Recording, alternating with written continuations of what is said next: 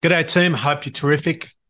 I don't know who it was, but somebody told me when I was younger it was a dude. I remember it was a dude. It was an old crusty dude. He was, uh, I think he was a business guy. It was one of my clients. And anyway, I should probably be clearer about this, but I don't really plan.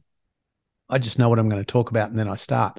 Anyway, I remember this old dude saying to me, Craig, and I said, Yes, old dude. And he said, Craig, um, how well you can do life is largely dependent on, or something to this effect, is largely dependent on how well you can solve problems.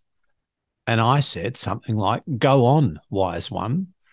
well, it didn't exactly happen, but I remember him having this talk to me because I can't remember what, but I'd had a bit of a crisis, a bit of a bit of a moment in the early stages of my fledgling business and and he said to me, he was, a, I remember he was a business owner, and he said, My life has literally been, you know, among other things, but it's been a series of problem solving, of solving problems, coming up with solutions, finding fixes, but also in the middle of all of the problem solving and, um, you know, opportunity creation and uh, solution finding. There are all of these lessons that are responsible for our, you know, our development from a point of view of insight and awareness and skill and competence and understanding and resilience and all of those things. So, solving problems is part of life. I think about for me, when I first started personal training, I knew that I was quite good at this thing that didn't yet exist, is that I, I created,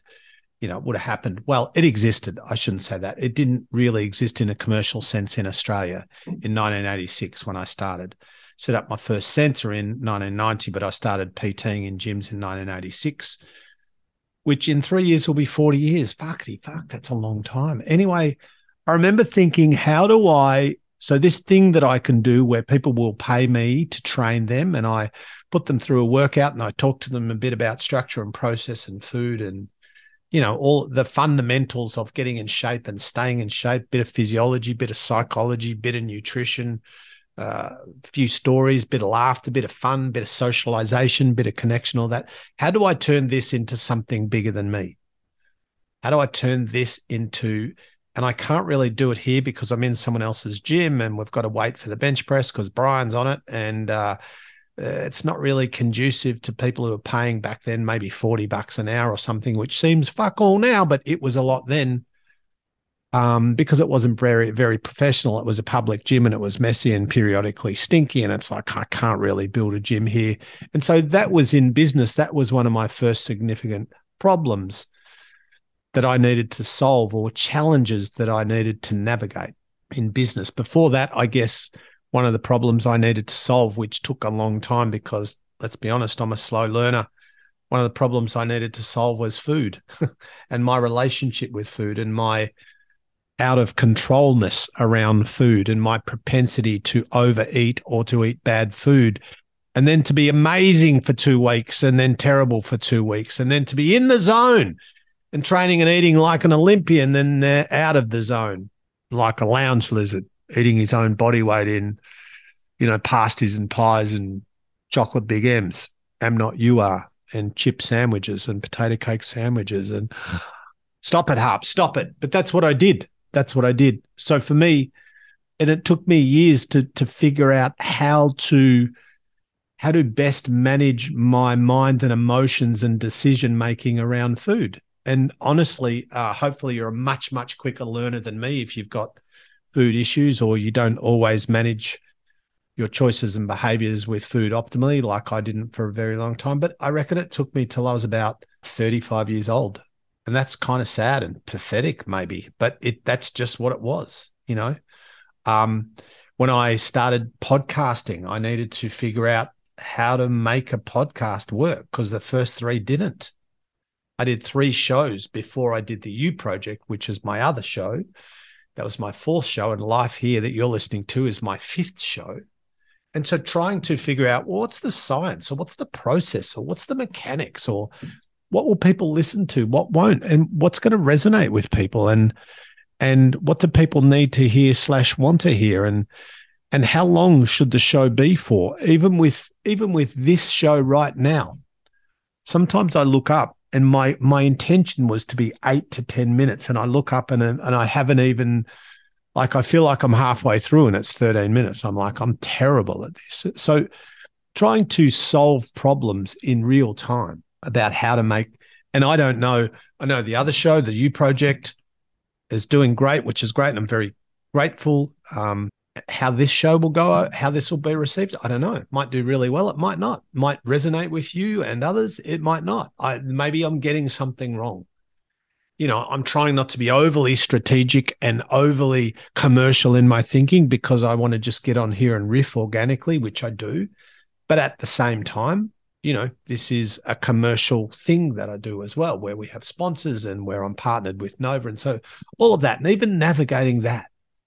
Um, more recently, you know, the last few years, it's trying to solve the PhD problem. How does the guy who's not an academic how does the guy who's not an academic and has never really, yes, I've done a degree. I did a degree before in exercise science and but and I did okay at that, but it's not my natural habitat. Like university is not my natural habitat. Academia is not where I feel most at home. I can do it. I can do it, but I'm not great at it. I'm okay at it. So then solving the problems of how do I focus on reading academic journal papers? How do I do that? How do I how do I stay focused and present? How do I write academically? How do I how do I run studies? How do I recruit subjects? How do I interpret the data? How do I do analytics? How do how do I what's a thesis? What's so many things. But it's okay because in the middle of the in the middle of the problem solving and the learning and the decision making and the action taking, you know, I'm developing. It's a development opportunity you know, well, one of I guess one of my ever present challenges, we could say problems to solve, has always been my genetics, my body. How do I take these not very good genetics? I'm very glad that I have this body and I'm grateful, but at the same time, you know, I have a mum who's had cancer three times and a heart attack, and a dad who's had a heart attack, and they've both got, you know, uh, blood pressure issues. And it's so I didn't win the genetic lottery, that's for sure so I've been trying to solve that problem in inverted commas since I was young, where it started out I was the fat kid and you know, and the unfit kid and the unathletic kid. And and so here I am 59 years of age and I have certain genetics that I need to optimize and maximize. But it's always something, not that I need to obsess about, but be aware of.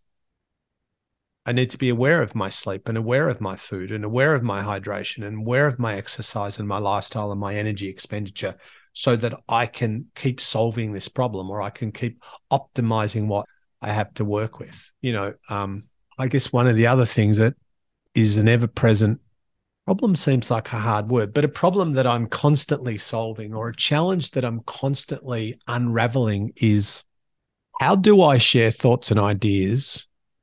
How do I share science and psychology and human behavioral stuff, which can be super wordy and super complicated and super academic and super confusing depending on you know how we communicate these ideas and thoughts and messages and what language we use. Um, so one of my ever present challenges is how do i share what can be complicated concepts in a way which is not complicated? How do i share things that can be confusing in a way which is not confusing? And i like to tell stories so, one of the ways that I solve this problem of how do I talk about, for example, the complicated variables and the numerous variables around childhood obesity, well, I can start that conversation by talking about myself and sharing some of my story and my journey um, my challenges around being a morbidly obese kid, the psychological and emotional and the physiological and the sociological issues that I navigated for a long time. And so that's the way, it's one of the ways that I solve problems or communication problems is by storytelling. So, how well can you solve problems? How well can you deal with the hard stuff, navigate it, acknowledge the problem, but don't lose yourself in the problem? We acknowledge the problem, but then we turn our attention to an answer, a potential solution. And as that old dude said to me, I wish I could remember his name. Sorry, old dude. I don't even know if he's alive. I hope he's alive. But as that old dude said to me a long time ago, how well you can do life is really got a lot to do with how well you can solve problems. money problems, relationship problems, communication issues, career, self regulation, the Craig problem. The biggest problem in my life is me. I'm always trying to manage me. I'm a handful. All right, I'm going to take a break. Be back in a minute. All righty. So, my question to you, probably not a surprising one, is this What problem are you not solving currently that you need to solve? What's something that for you is an issue or a problem that needs to be dealt with? When are you going to step up to the plate? What are you going to do about it? All righty. Love you guts. See you next time.